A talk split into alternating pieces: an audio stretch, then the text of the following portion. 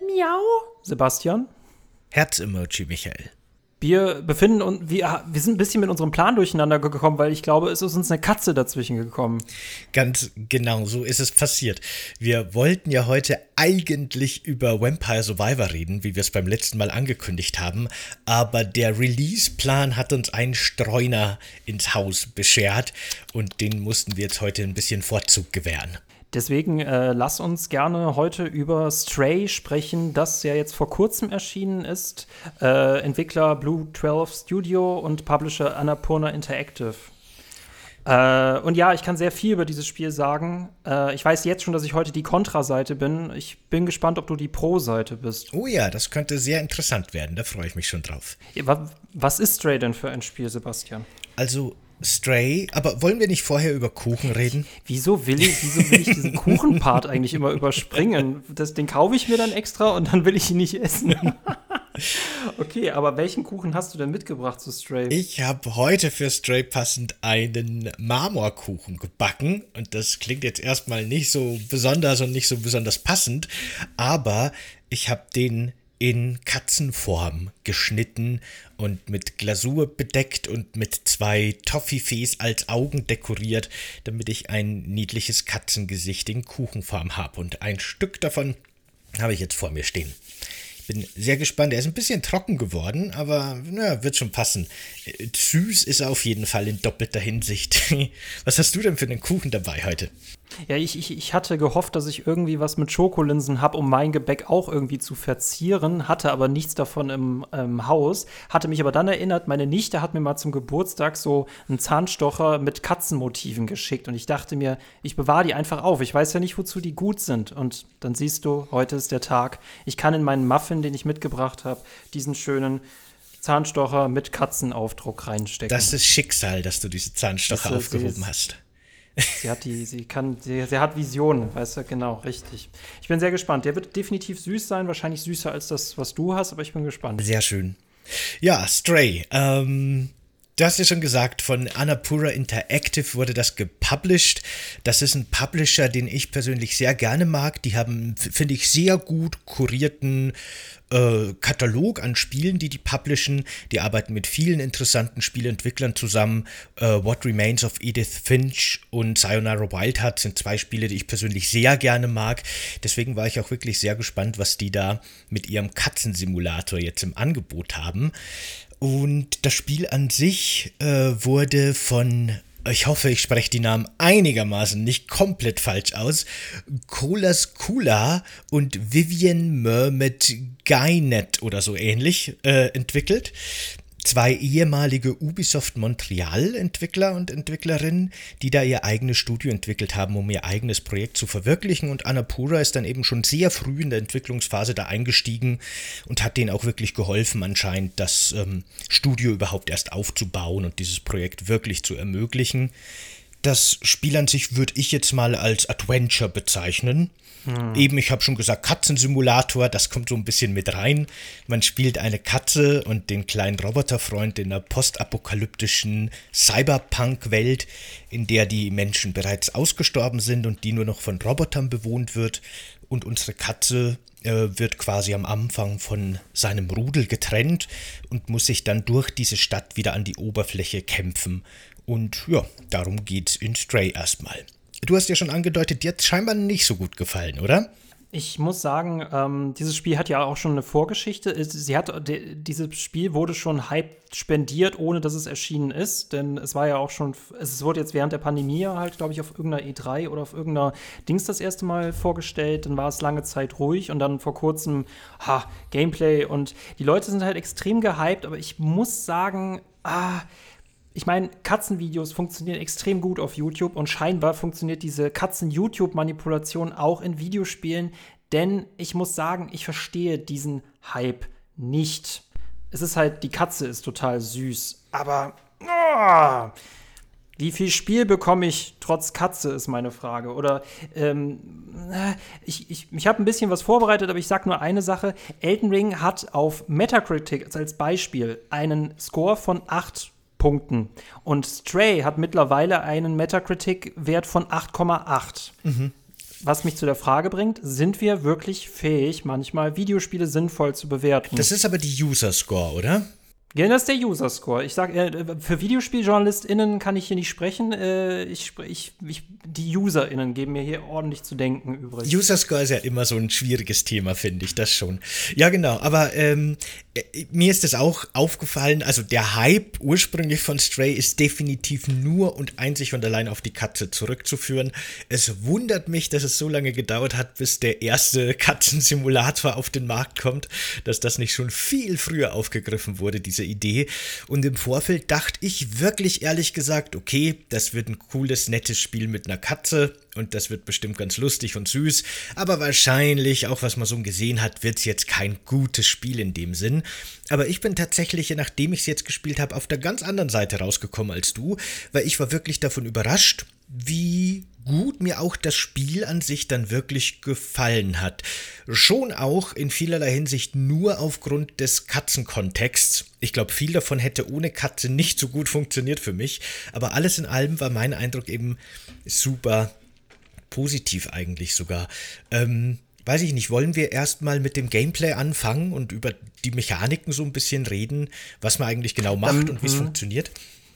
Da kann ich schon mal anfangen. Ich meine, wir waren alle gespannt zu sehen jetzt nach diesen Trailern, wie spielt es sich denn, eine Katze zu spielen? Und ich werde jetzt das häufiger heute dieses Spiel mit Dogs Life vergleichen, weil Hundesimulatoren gibt es schon. Es gab offenbar keinen Katzensimulator.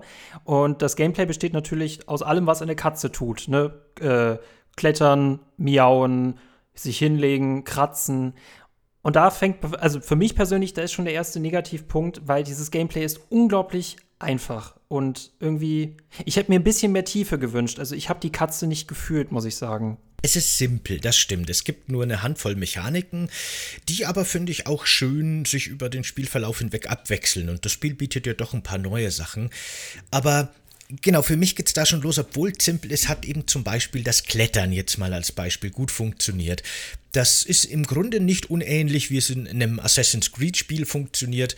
Es gibt im Grunde überall Vorsprünge und Geländer und so Klimaanlagenkästen an den Gebäuden, die so einen Parcours erstellen, über den die Katze dann alle möglichen Höhen erreichen kann und Abgründe überwinden kann, und man hält im Grunde halt einfach die X-Taste gedrückt und guckt mit der Kamera in die Richtung, in die man springen will, und das, ne, dann bewegt sich die Katze eben auch vertikal und nicht nur horizontal.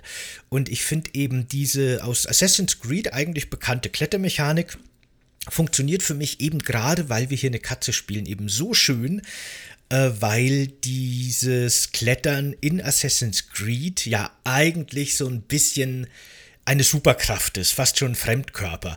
Nicht mal die größten Parkour-Profis klettern so wie Altaïr und die anderen Protagonisten aus der Assassin's Creed 3 und Protagonistinnen da über die Gebäude rumschwingen und klettern und springen.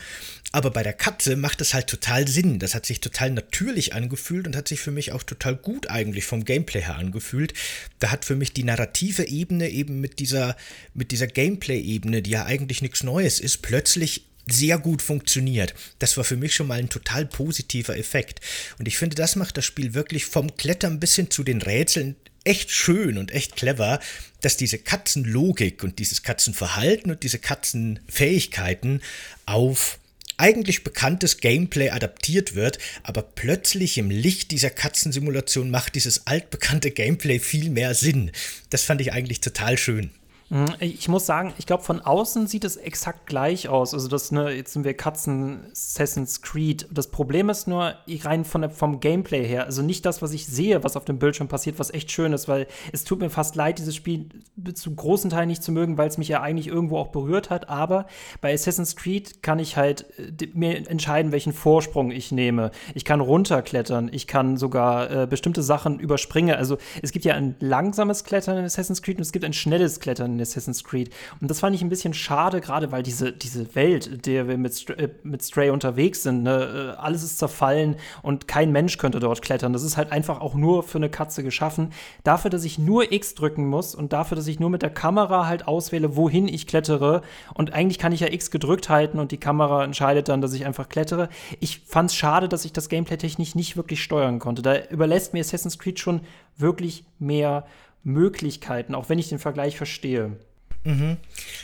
Mir, ich glaube, ich weiß, was du meinst oder wie sich das für dich angefühlt hat, weil mir ging es damals beim ersten Assassin's Creed so im Vergleich zu Prince of Persia. Die Original Prince of Persia Trilogie mochte ich total gerne und da war Klettern halt echt noch ein richtiges Gameplay-Element. Das war richtig schwierig, das war fordernd, teilweise auch nicht so genau. Das war das Rätsel. War das Klettern. Und das hat eben Assassin's Creed für mich so sehr vereinfacht, dass ich das schon in Assassin's Creed 1 nicht mehr mochte. Insofern finde ich jetzt quasi diesen Sprung von Assassin's Creed auf Stray von der Einfachkeit her, wenn man in dieser Gleichung bleiben will, ist mir gar nicht mehr so negativ aufgefallen. Aber ich kann schon verstehen, es ist auf jeden Fall schon simpler und einfacher und meistens gibt es auch relativ klar vorgegebene Pfade für diese Katze. Es gibt durchaus viele. Man kommt ziemlich früh in eine erste Hub-Welt, und es gibt ziemlich viele Pfade, die man nehmen kann, um seine Ziele zu erreichen, aber letztendlich gibt es schon relativ klar vorgegebene Pfade, die man eben nehmen sollte, die dann auch wirklich durch Farbmarkierungen und Beleuchtung besonders hervorgehoben werden. Also das ist schon nicht so frei und nicht so dynamisch wie jetzt ein Assassin's Creed, um in dem Vergleich zu bleiben. Das stimmt, da gebe ich dir recht. Spaß hat es mir aber trotzdem gemacht, weil eben trotzdem auch dieser Flow aufkommt. Wie du sagst, wenn man die X-Taste gedrückt hält, wenn man die R-Taste zum Sprinten gedrückt hält, kann man sich halt wirklich ziemlich cool und ziemlich schnell durch diese Welt bewegen und das hat mir schon, also das hat auch wirklich Spaß gemacht. Das hat mir nicht nur in der Metapher gefallen und in der Ausführung, sondern ich fand das auch einen coolen Flow, den das Spiel dadurch entwickelt. Das definitiv. Ich hätte, wie gesagt, nur mehr Gameplay gehabt und die Leute ärgern sich halt bei Horizon Zero Dawn oder bei Horizon Forbidden West, dass da irgendwo farbliche Markierungen sind und dieses irgendwie zu einfaches Klettern. Es stört uns tatsächlich in Stray nicht.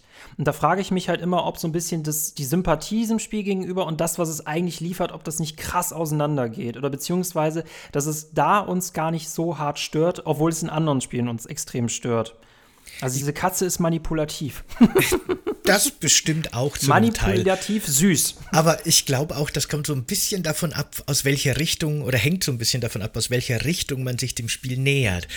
Ich weiß jetzt nicht, hast du, als du an das Spiel rangegangen bist, wirklich Gameplay erwartet in dem Sinne, komplexeres Gameplay?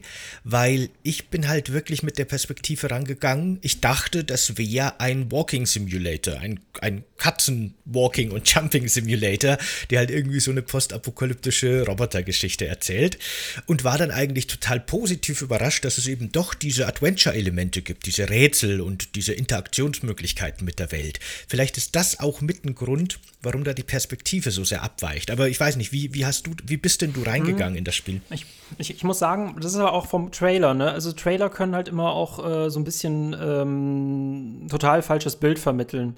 Ich würde jetzt wahrscheinlich hier wieder, ich glaube, das ist jetzt ein Filmbeispiel, aber schaut euch mal den Trailer zu The Great Gatsby mit Leonardo DiCaprio an. Wenn man sich diesen Trailer anguckt, denkt man nicht, was in diesem Film eigentlich passiert, weil der Trailer wirkt so ein bisschen wie das, als ob Zeitreisen in diesem Film möglich wären und dabei ist er einfach total komisch geschnitten, dieser Trailer. Was ich meine, bei Stray hatten wir ja vor allem auch solche Verfolgungsjagden und das sind für mich so auch die Highlights dieses Spiels, dass wir von irgendwelchen Wesen in dieser postapokalyptischen Welt gejagt werden. Und da habe ich dann plötzlich Geschwindigkeit und da bin ich plötzlich eine Katze. Und abseits von dieser einen Szene, die im Trailer gezeigt wird, lässt es danach irgendwie auch schon ziemlich stark nach, finde ich, weil diese Viecher, die einen jagen, auch ziemlich leicht auszutricksen sind. Ich werde später auch mal diesen Vergleich zu Inside liefern, also von Play Dead oder von den Limbo-Machern, weil ich finde, beide Spiele sind relativ ähnlich, auch wenn wir in Inside kein Tier spielen. Aber wir spielen halt wirklich ein sehr kleines Geschöpf. Ich muss da sagen, das, was ich erlebt habe, fand ich cool. Das, wie ich es erleben durfte, fand ich so ein bisschen langweilig. Ich möchte nur einen Punkt noch ergänzen. Ich finde diese Hub-Welt zum Beispiel, ich dachte nämlich, oh Gott, es ist extrem linear und ich darf jetzt die ganze Zeit nur X drücken und so mich von dieser spannenden Welt berauschen lassen, ohne eine krasse Katzensimulation zu haben. Also keine mega krass weitgehende. Und dann haben wir manchmal diese Hub-Welt, wo wir dann wirklich auch mal mit diesen Dorfbewohnern interagieren dürfen. Und genau dieser Hub-Welt ist die Wegfindung dann schon um einiges schwieriger. Das ist teilweise eine Herausforderung, aber stellenweise merkst du auch plötzlich, wenn du anfängst zu klettern, wo plötzlich Leute überall Stacheln aufgesetzt haben, nur damit ich da nicht hinklettere. Und weitere Punkte.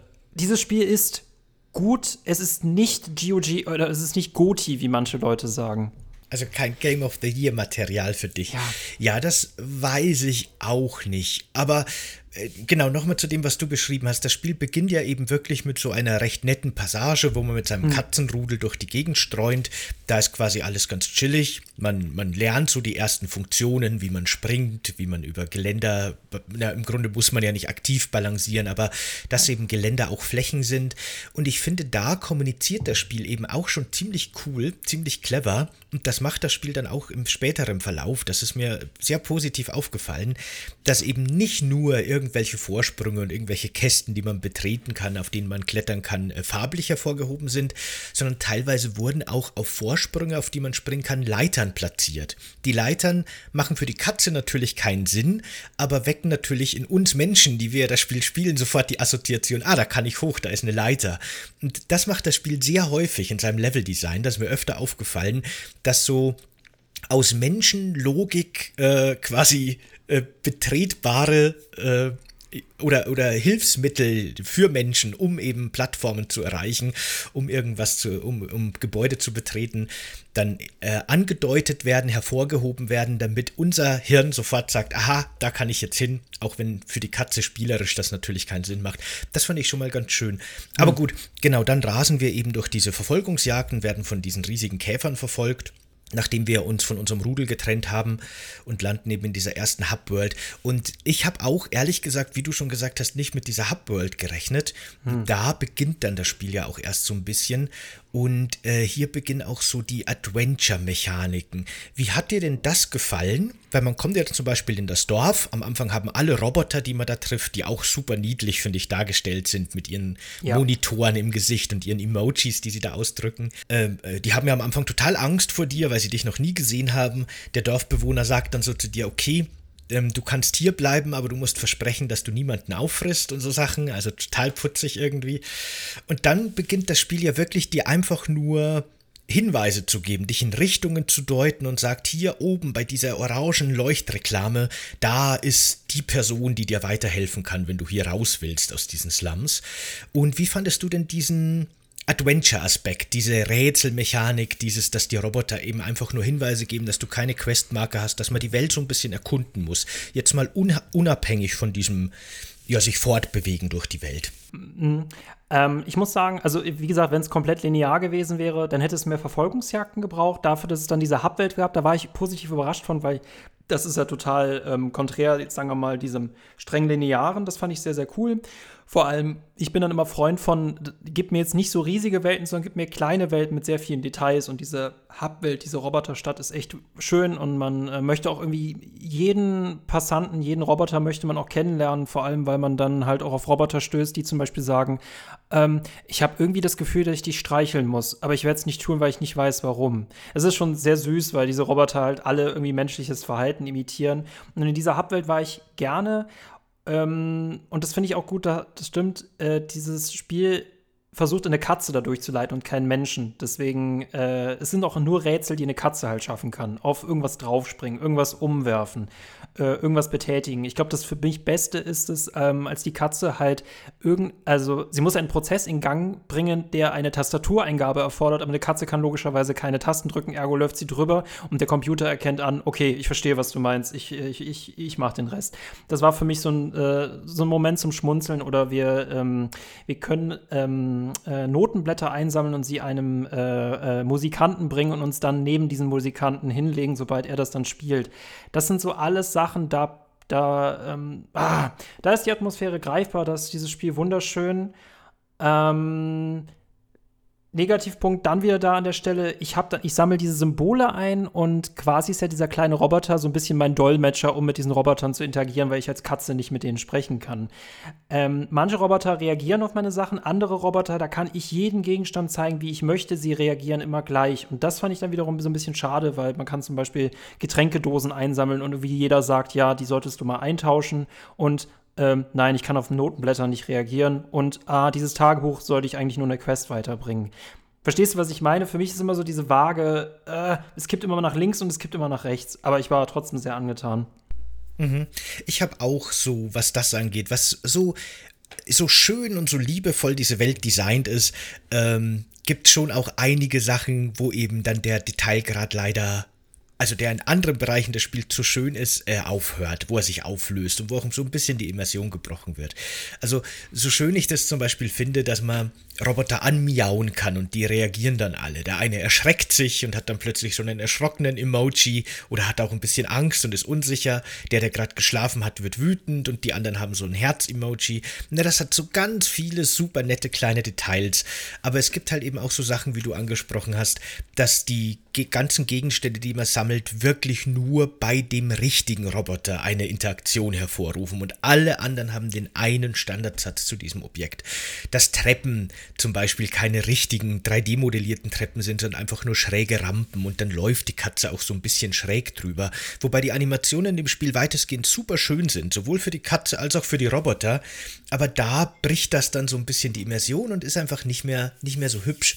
Da gibt es ein paar Ecken und Kanten, auch in der Darstellung, aber alles in allem finde ich die Darstellung trotzdem total großartig in dem Spiel.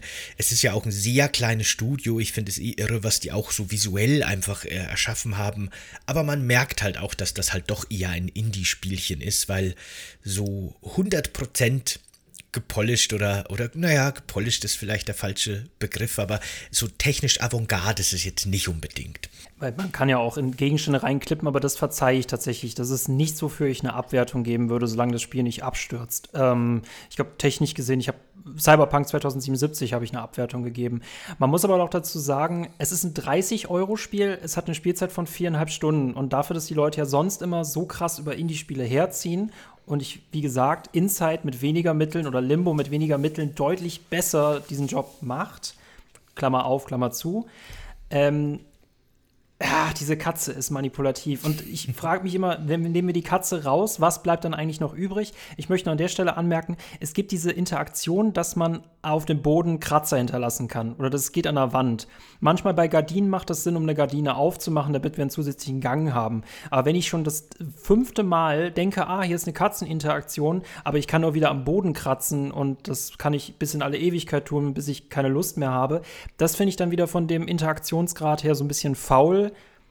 In Dogs Life, PS2 von 2004. Mensch, was konnte man da nicht alles als Hund machen? Das hat einen User-Score von 3,3 auf Metacritic.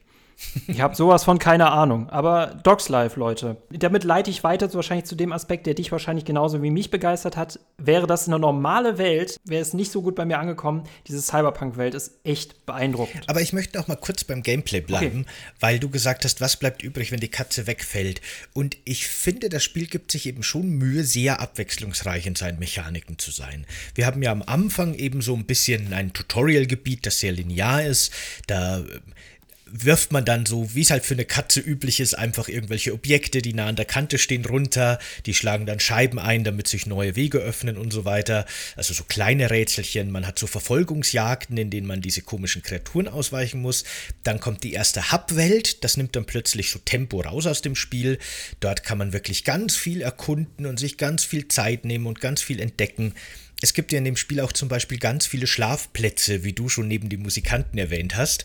Und dort kann man teilweise wirklich ewig lang einfach liegen, dann zoomt die Kamera langsam raus und es entsteht wirklich so ein Panorama von der Landschaft und der Controller fängt dann auch so zu schnurren an und vibriert. Das simuliert wirklich Katzenschnurren sehr gut. Das ist und Katzenschnurren ist für mich einfach das beruhigendste und gemütlichste Geräusch im Universum. Also ich fand deswegen auch diese Passagen, wo die Katze schläft und man sieht dieses Panorama, während der Controller auf seinem eigenen Bauch vor sich hin schnurrt, fand ich halt einfach super schön gemacht und super entspannt. Aber dann, neben diesen Rätseln in dieser Adventure-Welt, kommen dann eben immer wieder Abschnitte, die auch neue Mechaniken einführen. Man kriegt ja dann zum Beispiel eine UV-Lampe, mit der kann man dann diese komischen Viecher, vor denen man ansonsten nur flüchten muss, verbrennen. Man muss dann verschiedene Rätsel lösen, wo man diese Kreaturen in irgendwelche Fallen lockt, damit man sie aussperren kann. Und geht dann auch so in die Kanalisation und kommt immer mehr ins Herz von diesen Kreaturen. Und da wird es dann total bizarr mit irgendwelchen Augen an den Wänden. Aber dann kommt man eben wieder in einen ruhigen Bereich, wieder so eine kleine Hubwelt, so ein Baum, wo man dann wieder so ein bisschen interagieren kann. Da springt man dann aufs Schachbrett und wirft alle Figuren um und die Roboter ärgern sich und lauter so kleine Interaktionsmöglichkeiten wieder, so typisch Katze halt. Und in der nächsten Hubwelt kommt dann eben gar nichts mehr mit diesen Kreaturen und Verfolgungsjagden, sondern dann wird man von Robotern im Grunde gejagt. Man ist dann ein Krimineller in dieser Szene im Grunde und muss andere Roboter aus dem Gefängnis befreien. Und da wird das Ganze zu so einem kleinen Metal Gear. Da haben dann wirklich die Roboter so Sichtkegel, die auch wirklich so im Color Coding ganz typisch wie die alten Metal Gear Teile dargestellt werden. So blau heißt, sie sehen nichts, gelb heißt, sie werden verdächtig und rot heißt, sie haben dich gesehen. Dann versteckt man sich auch in Kartons und auch das finde ich wieder so schön. Das hat mir so gefallen, weil ich habe diesen ganzen Abschnitt schon so ein bisschen als Metal Gear Referenz gedeutet. Mhm. Und dieses Verstecken in Kartons, das ja aus Metal Gear quasi so als Running Gag im Grunde bis heute vorhanden ist, macht halt im Kontext Katze plötzlich wieder ganz neuen Sinn. Das fand ich wieder, das sind so die Kleinigkeiten, die mir einfach echt gut gefallen an dem Spiel. Apropos Kiste, das fand ich lustig, wenn man ja den Kopf in eine Papiertüte steckt, dann kann man tatsächlich ja auch nicht wirklich richtig steuern. Genau. Das fand ich auch so, sofort mit einer Trophäe belohnt. Nee, das ist auch echt herzzerreißend niedlich. Genau. Und ja genau, ich fand eben, das Spiel gibt sich Mühe, also ich habe jetzt 6 Stunden für das Spiel gebraucht, ein bisschen länger. Seine Spielzeit immerhin, finde ich, mit vielen interessanten, abwechslungsreichen Kapiteln zu füllen. Ich dachte ja wirklich, okay, das geht jetzt so dahin, ich laufe immer wieder vor diesen Viechern weg und dann komme ich in den Hub zurück und kann da wieder was machen und dann laufe ich wieder vor den Viechern weg. Aber so ist es zum Glück ja eben nicht. Also insofern, ich muss sagen, ja, es ist jetzt gameplay-technisch keine Revolution und ich würde jetzt auch nicht sagen, das ist ein total gutes Spiel, das man aufgrund seiner Spielmechaniken unbedingt spielen muss. Aber ich fand eben diese narrative oder auch dieses ästhetische Erlebnis, fand ich durch das Gameplay schön untermalt und ich fand es jetzt an keiner Stelle irgendwie störend oder nervend.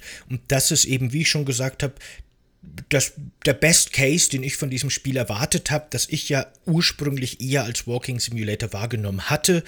Ganz oft, wenn die versuchen, Gameplay anzuführen, wird es eher nervig. Und das, finde ich, hat Stray echt gut gemacht, da so ein bisschen Zerstreuung und Untermalung einzubringen, ohne dass ich es jetzt super gut finde. So viel noch dazu. Das bringt mich ganz viele interessanten Fragen, weil ich mich frage, wenn wir jetzt eine Roboterkatze gespielt hätten, hätte es dann auch funktioniert? Cyberpunk ist jetzt eher nischig. Kommt drauf an, kommt echt ganz stark auf das Trend ja gerade an. Ich muss halt persönlich an Inside denken oder an Limbo, was ja wirklich so eine sehr lineare von links nach rechts Erfahrung ist. Und wir spielen da auch wirklich so ein sehr kleines Geschöpf. In Limbo spielen wir einen Jungen, bei Inside spielen wir auch einen Jungen. Und während wir von links nach rechts laufen, erzählt halt dieses Universum immer mehr. Und es verwebt das ganz gut mit Rätseln. Und es bleibt einfach auch keinerlei irgendwie Pause. Und das ist einfach so eine Hetzjagd. Und das finde ich, das funktioniert sehr gut. Stray. Ich finde, jeder Part bei denen hat immer was Positives und was Negatives. Ich weiß nicht, manchmal würde ich das jetzt von links nach rechts spielen können. Hätte es dann genauso gut besser funktioniert. Ich weiß es nicht. Diese Katze macht sehr viel aus. Wir brauchen uns nicht wundern, wenn Ubisoft jetzt auf den Zug aufspringt und alle Katzen, also alle Spiele, die sie zukünftig rausbringen, einfach viel mehr Katzen reinbringt, ob sie sich da nicht besser verkaufen. Nichts gegen Stray, um Gottes Willen. Aber diese Katze ist manipulativ. Also ich meine, Inside, mit dem du es ja immer wieder vergleichst, ist ja, finde ich, auch ein total exceptional geniales Spiel. Also das steht ja sowieso, finde ich, nicht mal in Konkurrenz mit Stray. Das muss ich schon auch sagen. Aber ja, ich würde sagen 8,6 Metacritic. Inside hat 8,6, Stray hat 8,8. Das ist nicht die Bibel, ich weiß, aber trotzdem. aber nur die Userbase. Wenn man sich mal die Metascore von den Reviews anguckt, dann hat eben Inside eine 91, was ziemlich verdient ist. Was hat Stray? Ich weiß es gerade gar nicht. 84. Ich habe es gerade offen, 84. Genau. Und da hat Inside 87. Bei mir jetzt eine 91, halt auf der Switch zumindest. Na gut, ja nochmal von der Plattform abhängig, das stimmt. Aber ja, genau. Okay. Ich finde eben 84 ist eine interessante und auch ganz gute Wertung für Stray. Kann ich schon mal sagen, weil es eben gerade so ganz knapp unter dieser 85 liegt, dieser magischen Hitgrenze. Da würde ich mich sogar anschließen. Aber gut, wollen wir zur Welt weitergehen, oder? Wolltest du weiterleiten? Ja, genau, wir können gerne über die Welt sprechen. Ich denke mir, du hast schon angekündigt, dass du wieder eifrig in der Lore rumgebuddelt hast. Das war tatsächlich für mich, unabhängig von der Katzensimulation, war das der spannendste Punkt. Also ich hätte, glaube ich, noch ein interessanteres Geschöpf in dieser Welt spielen können. Unabhängig davon, diese Welt hat mich neugierig gemacht. Und das war für mich tatsächlich so der Motivator, das weiterzuspielen, weil ich herausfinden wollte, was ist zum Teufel dort passiert, was wir uns ja immer bei postapokalyptischen Spielen fragen. Mhm. Ich fand die Welt auch echt in vielerlei Hinsicht schön. Also zum einen ist sie ja wirklich schön gestaltet in ihrer Postapokalyptik. Das kennt man ja im Grunde auch so ein bisschen schon aus The Last of Us. Das ist ja im Grunde auch ein Universum, das die Postapokalypse zumindest in ihrer Optik, in ihrer Darstellung schon auch romantisiert. Und das macht Stray auch ganz ähnlich. Sowohl am Anfang oder auch später dann im Spiel in so Parts, wo die Natur so ein bisschen die Zivilisation zurückerobert, als auch in diesen eigentlich total dystopischen Cyberpunk-Szenarien. Die sind heruntergekommen, die sind kaputt, die sind abgefuckt, aber sie haben eine gewisse Ästhetik. Und sie haben halt wirklich auch total schöne Ecken und schöne Momente. Und das allein fand ich schon angenehm, die Welt einfach zu erkunden. Und dann kann man ja eben noch so die ganzen Graffitis, die Roboter an die Wände gesprüht haben und alte Werbungen der Menschen und so weiter lesen und eben auch mit den Robotern reden in dieser Welt. Und dann erfährt man so nach und nach, so Stückchen für Stückchen, ein bisschen was über die Geschehnisse, die sich ereignet haben. Und ich finde, das macht das Spiel auch ziemlich gut, diese Geschichte über diese paar Stunden hinweg zu erzählen und einem immer wieder mit so ein paar netten, interessanten Häppchen anzufüttern, dass es nicht langweilig wird. Oder wie ging's dir da? Ich muss sagen, das fand ich ja interessant, weil wir haben ja drei Perspektiven. Wir spielen die Katze bekommt Schilder angezeigt, auf die Schilder kann diese Katze nicht reagieren. Wir reagieren auf diese Schilder, wenn jemand uns nach rechts oder nach links leitet. Und dann gibt es noch diesen dritten Punkt, das ist der kleine Roboter. Und ich fand es immer sehr, sehr cool, mit dieser Katze unterwegs zu sein und an irgendwas vorbeizukommen. Nämlich dieser Roboter, den wir ja haben, der sammelt halt auch, der muss sich halt wieder an früher erinnern, der muss halt mit jedem Datenfragment, das er findet, weiß er mehr wieder über die Welt. Und ich finde das immer total interessant, weil wir sehen zum Beispiel irgendeinen Code an der Wand stehen, einen Computercode oder irgendwo einen Roboter liegen. Dann bringen wir dann bringen wir unseren kleinen Roboter dorthin und dann soll er sich das angucken. Und es war für mich immer so ein Moment des Innehaltens, so des Luftanhaltens, so denke ich mir so, was buddelt er jetzt aus? Und deswegen, das fand ich sehr, sehr, sehr cool, einfach mit diesem Roboter nach den Erinnerungen zu buddeln, weil ich halt auch wissen wollte, was dort passiert ist. Oder weil ich dann mit den Robotern auch darüber reden wollte. Und wie gesagt, ne, das Spiel hat mich mehrfach geärgert, aber wenn ich dann in meinem kleinen Eimerchen sitze und per Gondelbahn über dieses Ghetto fahre, denke ich mir so, oh, das musst du jetzt screenshotten, weil sonst ist der Moment verloren. Nee, das hat's mir wirklich angetan, ja. Wie ging's dir denn? Wie siehst denn du das? Das würde mich nämlich interessieren. Ich habe nämlich in Reviews und auf Twitter auch oft gelesen, dass Stray als sehr unpolitisches Spiel wahrgenommen wird. Ich habe sogar irgendwo gelesen, ich weiß nicht mehr wo, dass es sich hier um die endgültige Entpolitisierung des Cyberpunk-Genres handeln würde. Wie hast denn du das aufgefasst? Was? Okay, faszinierend. Da bin ich gespannt, das nachzurecherchieren. Es gibt mehrere Hinweise darauf, dass diese Roboter, ich weiß nicht, ab wann hier der Spoiler-Part beginnt, aber es kommt ein Ghetto drin vor. Es ist auf jeden Fall Klassengesellschaft, wird thematisiert. Ich wüsste jetzt nicht, inwiefern, also Cyberpunk ist immer politisch. Ich glaube, es ist unmöglich, unpolitischen Cyberpunk zu machen. Das finde ich schwierig. Nein, ich finde dieses Spiel durchaus politisch, auch wenn wir natürlich keinen Charakter spielen, der an einer politischen Wahl teilnehmen könnte. Ja, genau. Ich sehe das eigentlich genauso wie du. Das hat mich auch immer gewundert, wenn ich das gelesen habe. Also das sind natürlich nicht alle Reviews, aber ich habe das stellenweise immer wieder entdeckt. Und das kann ich auch so nicht nachvollziehen, weil eben erstens spielen wir schon in einer Welt, in der der Mensch ausgestorben ist.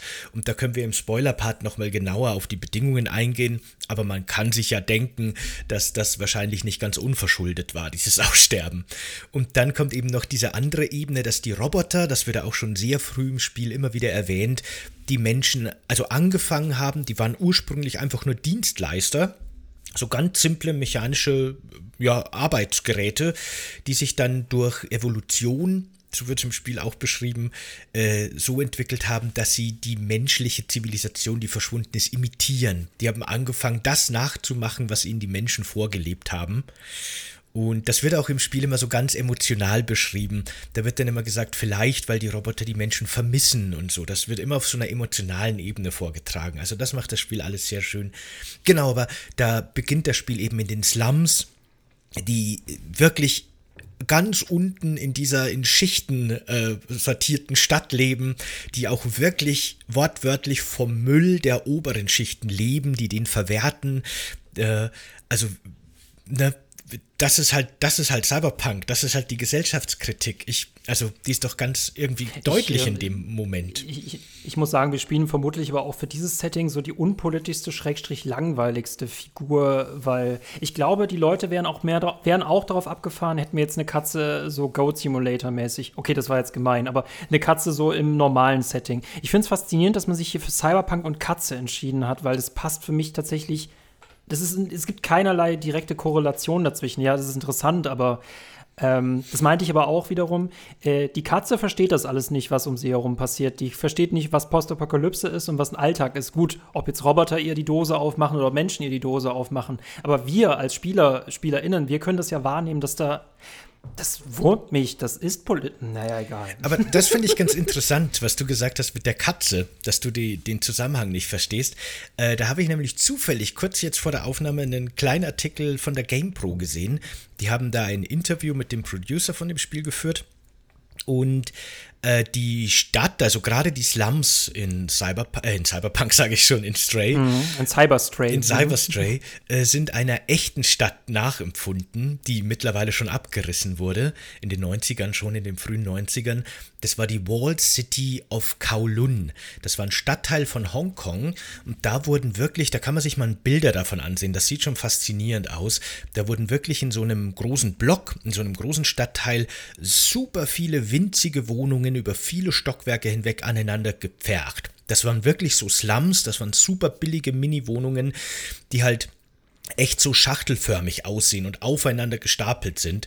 Und dieser Stadtteil hat schon echt super starke Cyberpunk-Flares und die Entwickler und Entwicklerinnen haben sich wirklich einfach gedacht, dieses Vorbild, diese Stadt, diese Slums sind der perfekte Ort für so eine Katze, weil es überall diese Vorsprünge gibt und diese Unregelmäßigkeiten und überall hängt irgendwas, irgendwas ist montiert, die Leute bauen selber ihre komischen Sachen irgendwie an ihre Kleinhäuschen.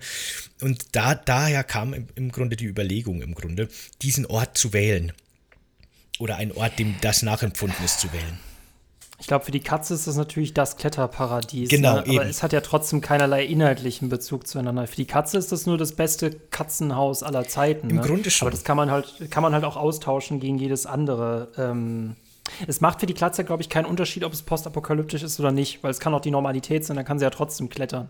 Weißt du, was ich meine? Ja, das stimmt schon. Unsere Hauptfigur ist tatsächlich relativ wenig involviert in das Ganze. Das Ziel unserer Hauptfigur ist, diesen Ort zu verlassen, in den sie da reingeraten ist. Das Politische im Grunde spielt sich um diese Katze herum ab. Das stimmt. Sie ist lediglich ein Beobachter. Wobei man ja hier ergänzen kann, sie steht ja tatsächlich, diese Katze ist ja hoffnungsspendend gewissermaßen. Es steht ja auch, oh Gott, jetzt wird es richtig philosophisch, sie steht ja auch repräsentativ für das Leben, weil alles um uns herum ist ja tot. Und das wird ja auch mehrmals thematisiert, dass diese Katze ja aus der Oberwelt, wir fangen ja ursprünglich in der Oberwelt an, wo es tatsächlich nur noch Natur gibt. Und dann sind wir plötzlich in dieser toten Welt unten. Und sie ist ja eigentlich sozusagen der Beweis dafür, dass das Leben noch nicht tot ist. Auch wenn das jetzt auch ein Vogel hätte sein können. Oder das ist halt alles sehr, sehr willkürlich, aber ja. Nee, das stimmt schon. Ich finde das aber auch total interessant, den Aspekt mit dieser Katze als einziges Lebewesen erstmal in dieser Roboterwelt, aber auch die Roboter an sich, weil grundsätzlich ist es so eine dystopische Welt, die Menschen sind ausgestorben, aber ich finde eben durch die Darstellung und wie niedlich und schön alles eigentlich auch ist, schwingt da auch so eine Ebene von Hoffnung mit oder sowas Versöhnliches. Wir sind jetzt aktuell gerade wieder in einer Zeit angekommen, in der das Aussterben der Menschheit so realistisch erscheint wie schon seit langem nicht mehr. Und da kommt dann irgendwie Stray so ein bisschen daher und sagt, weißt du was, vielleicht sterben die Menschen aus, aber ist es wirklich so schlimm eigentlich? Das Leben geht weiter, das Bewusstsein geht weiter, die Welt wird die Menschen nicht vermissen und das Erbe der Menschen kann vielleicht weitergetragen werden von etwas Nichtmenschlichen. Und ich finde fast, Stray hat da so ein bisschen was Versöhnliches für mich fast, was diese Thematik angeht. Und sagt so ein bisschen, ich musste mal an Wall-E denken, also, ne, weil Roboter offenbar, selbst wenn wir sie erschaffen haben, mit unserer Erde gewissermaßen fast besser umgehen als wir sie selbst, auch wenn wir sie zu Lebzeiten dazu verwenden, diese Erde zu zerstören. Ich hätte jetzt nicht erwartet, dass diese Katze mich dazu bringt. Ich sag ja, sie ist manipulativ. Ja, weil du gerade Wall-E sagst, ne, wir reden ja immer über die Katze als Hauptfigur, die manipulative, aber wir haben ja ziemlich von Anfang an und auch in den meisten Passagen des Spiels diesen B12 eben dabei, diesen kleinen Roboter. Und hier haben die natürlich super perfide, nicht nur die niedliche Katze, sondern das dann auch noch mit einem niedlichen Roboter kombiniert. Das sind so ziemlich die zwei popkulturell niedlichsten Dinger, die wir da draußen so haben, spätestens seit R2D2. Und das ist natürlich schon eine harte Kombination, wenn es um so emotionalen Bezug geht. Ich sag's dir, wenn das Ubisoft das nächste Mal eine Katze als Assassinen rausbringt, dann haben die ihre Reihe gerettet. Ja, ich würde spielen. Es wird sofort kaufen. Ja, aber das ist, finde ich, also Stray, es tut mir leid, ich bin nicht dadurch persönlich, dieser Hype verärgert mich, glaube ich, nur immer deshalb, weil wir bei anderen Spielen immer so krass, das ist mir nicht tief genug und ich will mehr Geschichte haben. Aber da gibt es ein Katzenspiel und wir sind plötzlich alle ruhig. Aber das sehe ich gar nicht so. Wie gesagt, das sehe ich wirklich nicht so, wie du das siehst. Ich finde, das Gameplay ist gut integriert in das Spiel und bereichert das Spiel, auch wenn es jetzt nicht super innovativ ist. Und mir gibt eben auch die Welt und die Story was. Also für mich ist es nicht nur dieses Katzenspiel. Nee, die Atmo. Oh Gott, jetzt geht's aber weit los. Ja. Nee, ich muss sagen, diese Atmo macht sehr viel aus. Diese Melancholie macht sehr viel aus. Diese Roboter, dieser Look des Spiels. Wie gesagt, das wäre nicht so beeindruckend, glaube ich, wenn es in der Normalität spielen würde, auch wenn es für die Katze keinen Unterschied macht. Es bleibt schon ein bisschen was hängen. Ich habe ja diese Szene mit dem Eimer gemeint. Ich sag halt nur, dass manchmal so Sachen drin sind, die diese Immersion extrem stören. Es ist nicht schlecht, das habe ich nie gesagt. Perfekt ist es halt auf keinen Fall. Und deswegen GOTY-Material auch nicht, aber also, ich muss ganz ehrlich sagen, ich meine, dieses Jahr war jetzt vielleicht auch noch nicht so viel los, aber abgesehen von Elden Ring wäre Stray bei mir schon der zweite Platz aktuell, wenn es ums Game of the Year geht. Aber das sagt ja sehr viel über dieses Spielejahr aus. Also wenn diese Katze das alles durcheinander bringen kann, ich bin gespannt hier mit God of War Ende des Jahres und Hogwarts Legacy und was kommt noch? Saints Row zählt nicht. Ich bin mal gespannt. Ja, okay, im Sommerloch, die Katze hat das Sommerloch für sich gewonnen. Okay, ich gebe auf. Aber ich glaube, du hast insofern recht, dass würde man jetzt einen kleinen humanoiden Roboter spielen. Ich glaube, das Spiel hätte erstens im Vorfeld nicht so viel Hype generiert und hätte tatsächlich letztendlich für mich auch nicht so gut funktioniert. Was aber schon auch daran liegt, dass eben das Gameplay so gut an diese Katze angepasst ist. Das Gameplay hätte halt mit der anderen Hauptfigur ganz anders sein müssen, damit es einen ähnlichen Effekt hat. Aber ja, genau, das stimmt schon. Ich möchte nur einen Aspekt, ich glaube, manche Settings sind für Leute halt nicht so greifbar, weil sie sich da einfach nicht hineinversetzen können. Und da muss ich denen den Move mal wirklich anerkennen. Cyberpunk funktioniert immer dann ganz gut, wenn wir uns trotzdem im Cyberpunk, so distanziert das ja auch alles sein mag und so viele 100 Jahre in der Zukunft liegen, aber wir erkennen uns irgendwie so ein bisschen selber darin wieder. Und eine Katze ist eigentlich ein super Projektions- oder wie sagt man, nicht projizieren. Ich kann mich sehr gut mit der Katze identifizieren. Doch, ich kann mich sehr gut mit der Katze identifizieren. Und das Gleiche hat ja auch Cyberpunk 2077 manchmal so Szenen, die könnten auch 200 Jahre vorher spielen, aber sie haben dann halt in genau dieser Zeit ein ganz anderes Aussehen. Diese Katze ist sozusagen der Magnet zu uns. Und wenn diese Katze da nicht drin wäre, dann würden wir auch dieses Cyberpunk-Szenario nicht so, dann hätten wir nicht so einen guten Kontaktpunkt dazu. Ich glaube, du verstehst, was ich meine, ne? Mhm, ich glaube schon. Ich werde jetzt aufhören, darüber zu lästern. Nee, es ist eh okay. Diese Katze ist halt wirklich was, das, ja, das macht schon Sinn, ne? Das ist was, das kennen wir aus unserem Alltag und das transportiert uns als Trägermedium in diese Cyberpunk-Welt. So ein bisschen ist quasi deine These, ne? Ja. Ja, genau. Mhm. Ah. Ja, schön. Möchtest du den Spoiler-Part einleiten? Mhm, können wir gerne betreten von mir aus. Dann möchte ich jetzt alle darauf hinweisen, die das jetzt hören, dass ab hier gespoilt wird, wenn ihr das Spiel selber noch spielen wollt. Ich würde es empfehlen, Michael vielleicht nicht so. Dann beendet den Podcast jetzt hier oder spult vor zur nächsten Hausaufgabe. Timecode findet ihr in der Beschreibung dieser Folge und der Spoiler-Part beginnt hiermit jetzt. So. Also, wo fangen wir an zu spoilen? Das Interessante ist ja so ein bisschen, wir sagen ja die ganze Zeit, die Menschheit ist ausgestorben. Und wir erfahren dann auch im Verlauf der Geschichte, dass die Menschen die Umwelt zerstört haben, die Atmosphäre wurde giftig und die Menschen haben sich in dieser sogenannten Walled City 99, also walled wie ummauert quasi, Walled City 99 eingebunkert und haben dort quasi gewartet oder sich vor der Außenwelt geschützt, besser gesagt. Und diese Welt war eben so ein bisschen in Schichten eingeteilt, in die, man kann es eigentlich schön mit unserer jetzigen kapitalistischen Welt vergleichen, in die Unterschicht, die Mittelschicht und die Oberschicht. Die Unterschicht sind eben die Slums, in die wir am Anfang kommen. Die Mittelschicht ist im Grunde auch ganz interessant. Das ist nämlich auch so ein Cyberpunk-Areal, nicht unähnlich den Slums am Anfang, nur ein bisschen technologischer, ein bisschen aufgeräumter. Und dort herrscht aber dafür halt nicht so die krasse Armut, aber ein total strenges Polizeiregime. Die Roboter werden halt quasi festgenommen, die werden gefoltert, die werden neu programmiert. Und das alles wahrscheinlich auch einfach so ein bisschen der Nachahmung wegen, weil das die Menschen früher gemacht haben. So habe ich das zumindest interpretiert. Und jetzt machen es die Roboter eben nach. Und ganz am Schluss kommen wir in das obere Areal, da ist alles super sauber und weiß und hell beleuchtet und über Fenster guckt man da von so ganz bequemen Sesseln und Tischchen guckt man runter auf diese unteren Ebenen. Also das ist schon ganz viel Symbolik. Umso mehr wundert mich, wie vorher gesagt, dass immer wieder angesprochen wird, dass es so ein unpolitisches Spiel sei oder nicht so mit dem Zeigefinger daherkäme, weil... Ich meine, come on, Leute, was soll man noch machen in seinem Spiel? Wie inwiefern sind Games politisch? Ich glaube, wir sollten uns über diese Definitionsfrage auch nochmal unterhalten, weil ich weiß nicht, was die Quelle ist, aber diese Leute haben das, glaube ich, nicht verstanden. Aber gut. Naja, genau. Und so ein kleiner Plot-Twist, den wir dann in der Mitte des Spiels ungefähr erfahren, ist ja, dass unser kleiner Roboterbegleiter B12 eine Wirklichkeit so gesehen der letzte Mensch ist. Ein Wissenschaftler, der sein Bewusstsein digitalisiert hat und in diesen Roboter geladen hat, der versucht hat, nämlich seine Familie zu retten oder die Menschen zu retten, denn in dieser Walled City 99 ist eben eine Seuche ausgebrochen und gegen diese Seuche kamen die Menschen in dieser Walled nicht an.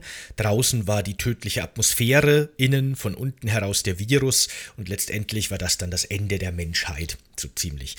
Was ich mich aber echt gefragt habe, ist, wenn es Walled City 99 gibt, gibt es dann auch Walled City 1 bis 98? Oder wie muss man sich das vorstellen? Wieso spielen wir nach Fallout 4 Fallout 76? Ne? Ja, also, auch. Aber was ich mich echt gefragt habe, ich habe es nicht durchgespielt, aber das klingt sehr, sehr geil. Und es bestätigt sich mir halt immer mehr. Du kannst eigentlich, das möchte ich mal sehen, versuch mal Cyberpunk unpolitisch zu machen. Selbst wenn du eine Katze drin hast, du kriegst es nicht hin. Es gibt fast schon kein politischeres Setting als das. Ich hatte mich echt gefragt, ob dieser Roboter nicht am Ende der Auslöser ist und dann ein Endgegner ist. Ich wusste aber, dass dieses Spiel das nicht tun wird. Was aber ziemlich cool wäre. Also in Portal wäre es genau so passiert, dass dieser Roboter sich daran erinnert, dass er alles zu verantworten hat und wir ihn dann töten müssen. Aber wir sind eine Katze. Wobei ich diesen Endkampf geil gefunden hätte, aber ja. Es ist ja am Ende sogar so, wenn du es nicht durchgespielt hast, weißt du das ja gar nicht. Darf ich dich spoilern oder willst du es selber noch spielen? Bitte. Am Ende ist es ja sogar so, dass dieser Roboter sich selber opfert, damit er die letzte Tür für uns öffnet, damit wir rauskommen. Weil er quasi sagt, er ist zwar der letzte Mensch, so quasi, und er dachte, er muss so die Fackel der Menschheit weitertragen, aber er hat jetzt erkannt, dass wir als Symbolisation des Lebens, das halt noch weiter existiert, aber auch die Roboter als Nachfahren der Menschheit quasi das Potenzial haben, diese Fackel weiterzutragen. Und deswegen opfert er sich dann, er leidet quasi einen Kurzschluss, er muss sich überlasten, damit er die letzte Tür öffnen kann, damit er all diese Maschinen, diese Roboter, diese Nachfahren der Menschen, wenn man so will, in die Wildnis entlassen kann. Das fand ich eigentlich ein sehr cooles, schönes Ende, was mich eben auch wieder so ein bisschen darin bekräftigt hat, in dieser Symbolik von wegen, na, Menschheit ist halt nicht alles. Menschheit ist halt nicht das Zentrum des Universums. Das Leben geht weiter. Passt schon, so ungefähr. Und dann wird dieser Planet von Katzen bewohnt, regiert. Das wird er ja jetzt schon. Wenn da kein Twist drin gewesen wäre, ich hätte mich ein bisschen geärgert, denn auch Cyberpunk-Settings brauchen immer einen Twist. Richtig interessant wird's. Jetzt gehen wir so ein bisschen in den Deep-Lore-Bereich. Den wollte ich aber echt noch ansprechen, weil das fand ich super spannend. Bevor wir diesen Podcast jetzt aufgenommen haben, wollte ich nur noch so ein bisschen meine Notizen zu dem Spiel sortieren und bin dann irgendwie versehentlich super tief in das Stray-Lore-Rabbit-Hole abgetaucht. Und was ich da entdeckt habe, ist schon ziemlich cool, muss ich sagen. Ich bin beim Erkunden der Stadt, der Slums, da findet man die Information, glaube ich, vielleicht hast du die auch gesehen, auf eine Information gestoßen, dass Roboter ursprünglich, das steht an einer Wand in so einem Graffiti, dass Roboter ursprünglich Sklaven waren, aber dann dann steht da eine lächerlich große Zahl an Tagen, haben diese Maschinen eine Seele entwickelt. So steht es an diese Wand geschmiert. Und ich habe damals beim Spielen schon meinen Taschenrechner in die Hand genommen, also mein Handy halt, und habe die Tage mal in Jahre umgerechnet. Und da kommen 6, irgendwas, nicht ganz 7 Millionen Jahre dabei raus. Und als ich das gespielt habe, dachte ich mir dann so, nee, das kann nicht stimmen. 7 Millionen Jahre, dass die Menschheit ausgestorben ist, das passt irgendwie nicht. Dafür sind noch zu viele Artefakte der Menschen übrig und so weiter. Und habe dann den Gedanken eigentlich recht schnell wieder abgetan, ist halt irgend so ein Graffiti, passt schon. Aber auf Basis von diesem Graffiti und einigen anderen kleinen Beobachtungen wird's richtig crazy, was die Lore angeht in diesem Spiel. Denn neben dieser Information, dass Roboter schon 7 Millionen Jahre in dieser Stadt so leben, gibt's auch die Beobachtung, dass die Uhren in dem Spiel nicht 12, sondern 16 Stunden anzeigen, was quasi zu einem 32-Stunden-Tag addiert werden könnte. Und wenn man jetzt so ein bisschen in die Zukunft denkt, es ist ja wirklich so, dass durch den Mond halt die Erdrotation ausgebremst wird, ne? Die Tage werden immer länger und länger und tatsächlich wäre es so, dass in 2,3 Milliarden Jahren von jetzt weg die Tage auf der Erde wirklich 32 Stunden dauern würden, was dann zu der Theorie führt, dass vielleicht in Wirklichkeit die Menschen schon seit 2,3 Milliarden Jahren ausgestorben sind oder zumindest irgendwann in dem Zeitraum und die Stadt war dann quasi die längste Zeit für 2 Milliarden Jahre und länger komplett automatisiert und die Roboter haben quasi einfach nur diese Stadt gewartet und alles so aufrechterhalten, wie es war, als die Menschen noch lebten und das war einfach nur ein Milliarden Jahre langer Automatismus, der sich selbst erhält und mehr nicht. Und durch Reproduktion und Reparaturen durch die Maschinen an den Robotern selbst ist dann quasi so ein Evolutionsprozess losgetreten, der dann letztendlich dazu geführt hat, dass die Roboter eben vor 7 Millionen Jahren Bewusstsein entwickelt haben. Also quasi eine ganz neue Zivilisation auf den Ruinen der alten, die aber die alte erhalten hat seit Ewigkeiten. Das Ganze würde auch sehr gut zu den Zerg passen, diese Kreaturen, die auch die Katze jagen und für die auch die Roboter Angst haben, weil man findet im Spiel die Information, dass die ursprünglich mal müllfressende Bakterien waren, die die Menschen gezüchtet haben, um einfach den Müll zu verwerten, der produziert wird. Und auch da wäre so ein langer Evolutionsprozess notwendig, dass so kleine Einzeller zu so komplexen Organismen werden. Und das ist schon alles ziemlich crazy und interessant. Es gibt aber mit der Theorie auch ein großes Problem. Man sieht nämlich ganz am Anfang vom Spiel in der ersten Szene den Mond am Himmel und der sieht sehr groß aus. Der sollte schon wesentlich kleiner geworden sein. Also das kann nicht ganz stimmen. Ich möchte auch anmerken, come on, wie viel Millionen Jahre sind vergangen und es existieren immer noch Katzen, die nicht mutiert sind? Na, da kommen wir noch dazu. Das ist ja gerade das Interessante. Die haben an alles gedacht. Die haben in den wenigen Wochen seit das Spiel kommt. Besseres Gameplay hätten sie auch. Aber ich bin still. Nee, ich meine jetzt die Fan-Community. Die hat an alles gedacht, was das angeht. Denn Die Katze, die wir spielen, ist ja auch ziemlich intelligent. Eigentlich viel zu intelligent für eine Katze. Man könnte so ein bisschen reininterpretieren, okay, die Katze macht halt quasi einfach nur Katzensachen und zufällig löst sie diese Aufgaben und die kriegt gar nicht mit, was um sie rum passiert. Aber in vielen Szenen handelt sie schon sehr zielstrebig.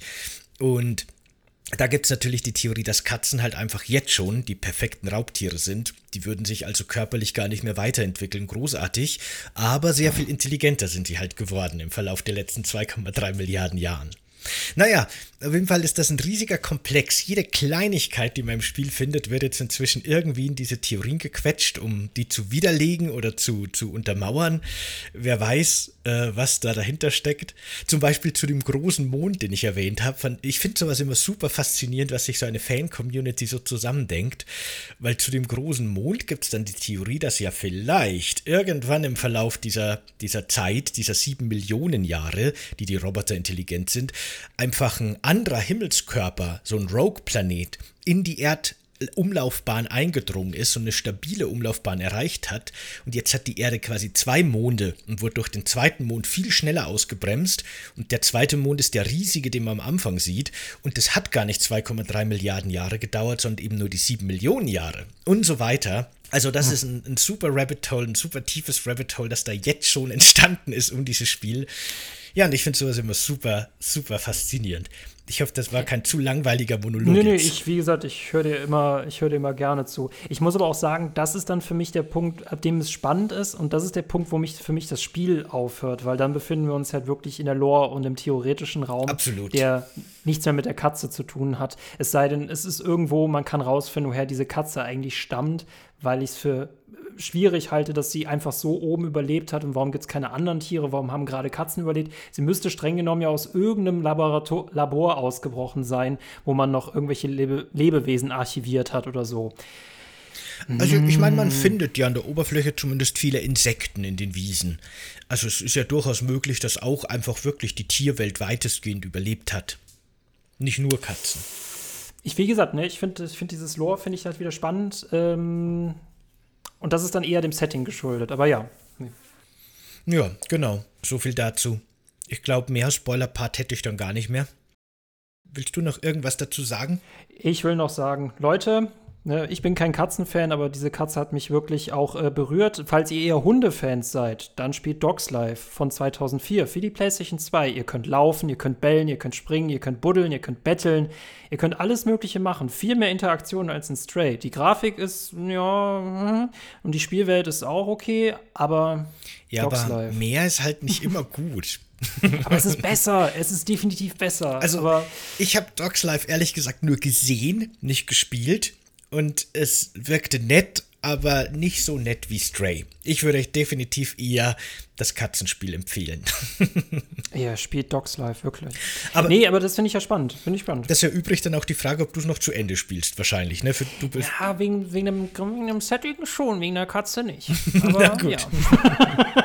Naja, schön. Von mir klare Empfehlung, von Michael klare Nicht-Empfehlung. Ihr könnt uns gerne auf YouTube in den Kommentaren mitteilen, was ihr davon haltet.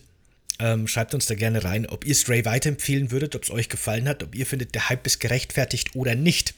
Beim nächsten Mal geht es dann mit Vampire Survivor weiter. Das haben wir beim letzten Mal schon angekündigt. Da sind wir wieder in unserer normalen Veröffentlichungs-Dingsy-Maschinerie drin. Routine, genau. Ja, ja. Wir werden aber in Zukunft öfter, das können wir schon mal sagen, wenn uns gerade irgend so ein Release unterkommt, wo wir sagen, hey, das sieht cool aus, lass uns da mal reingucken, werden wir so kleine Zwischenfolgen wie diese hier reinschieben. Aber es geht dann trotzdem immer wieder weiter mit dem, was wir angekündigt haben, nur manchmal eben ein bisschen verzögert. Nur mal so für die Zukunft. In diesem Sinne, vielen Dank fürs Dabeisein. Ein Like und ein Abo auf YouTube wäre toll. 5-Sterne-Bewertung auf jeder Podcast-App, die es da draußen im Universum gibt, wäre toll. Sowieso. Und ja, vielen Dank nochmal fürs Dabeisein und bis zum nächsten Mal, würde ich sagen. Ciao. Bis zum nächsten Mal, Leute. Ciao. Hunde for the win.